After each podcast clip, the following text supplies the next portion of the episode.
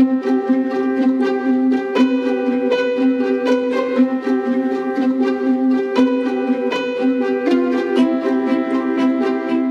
was the last time you stepped out of your comfort zone? Was it pretty? Did you find the magic? Or did something else happen? Today on Free Your Inner Guru, we're digging deep into two of our key themes personal development and the self help industry. This episode is the third in the series Three Key Steps to Create Winning Results and One Major Pitfall to Avoid. Today, we're on key step number three with five myths about your comfort zone. Welcome to Free Your Inner Guru. I'm your host, Laura Tucker. I'm guessing you've heard one of these statements about your comfort zone before. Bigger, better results, or everything you want lies just outside your comfort zone. Or if you're not growing, you are dying. Or you have to become comfortable with feeling uncomfortable. The comfort zone has become a cliche, and just like most other cliches, there are truths at the core of each of these statements. But did you know that there are at least as many myths floating around about the comfort zone as there are truths? The first myth is that there's something wrong with you if you experience fear. Fear is a part of the process of growth. Most of the time, it's normal and healthy. When you leave your comfort zone, it creates an inner conflict that activates your body's fight or flight response, and your body starts to talk. Label it what you want fear, anticipation, excitement but don't disregard it. Don't train yourself to ignore it. One of the benefits of doing inner work is to strengthen the connection between your conscious mind and your body. Disregarding your fears disconnects you from that wisdom. Instead of suppressing your fears, learn to feel the fear and choose to play anyway. The second myth is that it's not worth doing if you can't do it right. Do you compare yourself to other people and their results? Of course you do. We all do. It's human nature, and it's how we learn. When you have the desire for more, you need to see examples of more. The problem is, we tend to compare our vulnerable learning selves to the mastery of someone else. We don't get to see the trial and error, the chaos and sweat behind the curtain. We just see, or are allowed to see, the polished version. When learning, be conscious when you compare. Comparing yourself to someone who is more master- masterful can have two opposing effects. The first is the positive one, it inspires you. But the second is less positive, it's discouragement. There will always be someone ahead of you on the journey. If you seek perfection and compare yourself to others, it can kill your creativity. No one is an expert the first time they do anything. Even virtuosos have to practice their innate skill. Stop being so hard on yourself and ask yourself this question Are you really making mistakes? Or are you on the road to mastery? Myth number three having a breakthrough means you'll never have to deal with that limiting belief again. I thought I had dealt with this already. What is wrong with me?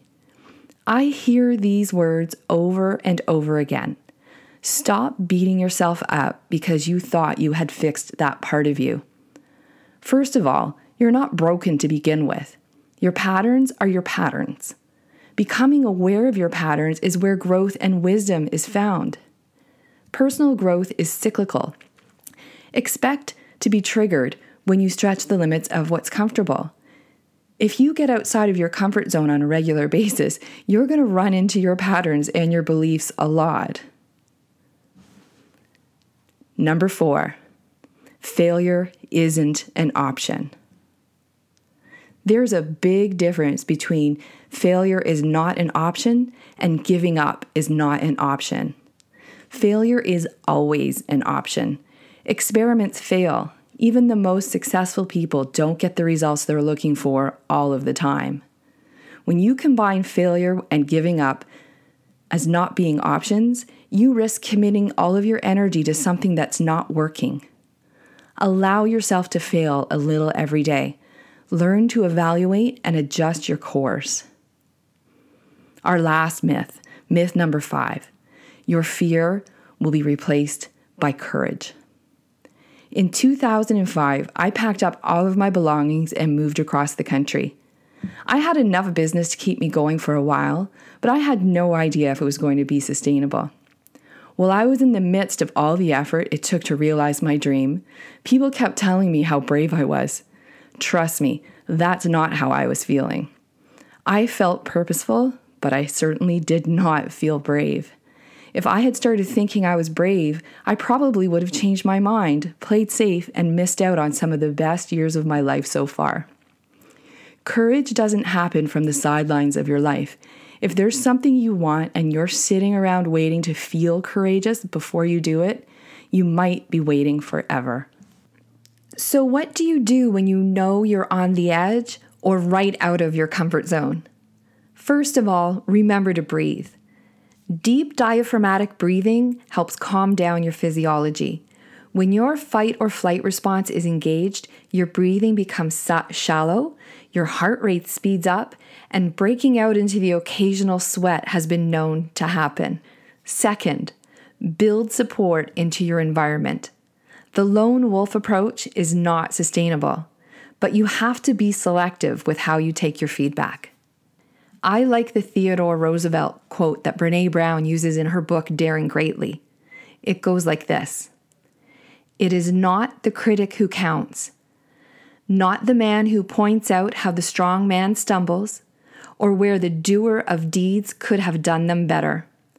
The credit belongs to the man who is actually in the arena, whose face is marred by dust and sweat and blood, who strives valiantly, who errs, who comes up short again and again. Because there is no effort without error and shortcoming but who does actually strive to do the deeds, who knows great enthusiasms, the great devotions, who spends himself in a worthy cause, who at best knows in the end the triumph of high achievement, and who at the worst, if he fails, at least fails while daring greatly. I've included that quote and a link to Daring Greatly for you in the show notes. The key to Roosevelt's message is about those who criticize. Be careful who you take your feedback from and when you take it. People who love you the most will always try to protect you from failure. And there are armchair critics everywhere. When you are at the stage that getting feedback makes sense, choose wisely. Make sure they are there in the ring with you, fighting the good fight. Finally, Support your creativity with structure and a commitment to do both your inner and outer work in a healthy and growth oriented way. There are just as many brilliant ideas left by the wayside as there are entrepreneurs who have burned themselves out powering through every step of the way. Take care of your body, take care of your mind. To avoid being a casualty of constant powering through, you want to find your sweet spot between what is a stretch and what is sustainable for you. This is where traditional self help ultimately fails. Dramatic breakthroughs and contrived alter states are sexy and fun, and that means they sell. But this approach is not sustainable. The goal of healthy self help is to expand your capacity to play a bigger game through continual experimentation and adjustment.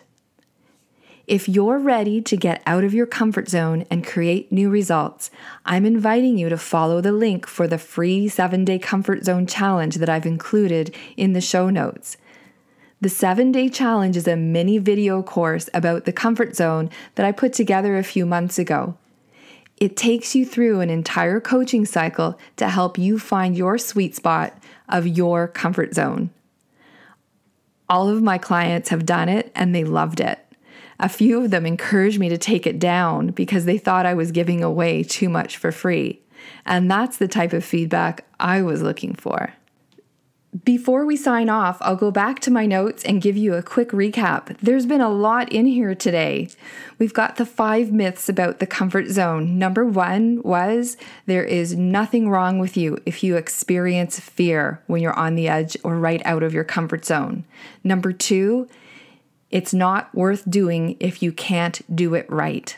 Myth number three, Having a breakthrough means you'll never have to deal with that limiting belief again because next time you grow, you will.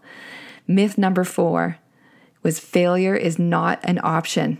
Failure is always an option, and sometimes it's better to fail quickly than to hang on hoping that you can succeed at something that isn't right for you.